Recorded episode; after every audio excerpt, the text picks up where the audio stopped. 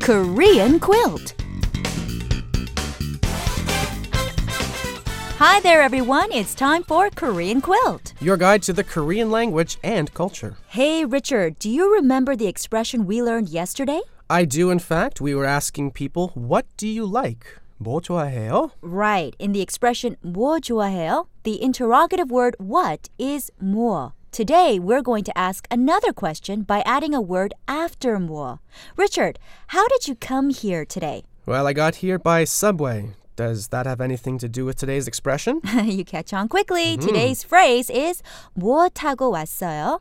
It literally translates as what did you ride to come here? But it means how did you come here or how did you get here? 아하, "Uh-huh. 뭐 타고 왔어요? You know the routine. Let's try it slowly. 뭐 타고 왔어요? 뭐 타고 왔어요? Oh, very good. And how would you answer, Anna? How did you get here today? Well, you just take out the word 뭐 and put the form of transportation you used in its place. For example, I rode a taxi. 택시 타고 왔어요. Aha, "Uh-huh. so you took a taxi here today. 택시 타고 왔어요. Richard, 뭐 타고 왔어요? Me? Uh, I took the bus. 버스 타고 왔어요. Pretty easy, isn't it? Let's try it again. Richard, 뭐 타고 왔어요? Well, I took the subway. 지하철 타고 왔어요. Okay, let's do it just one more time.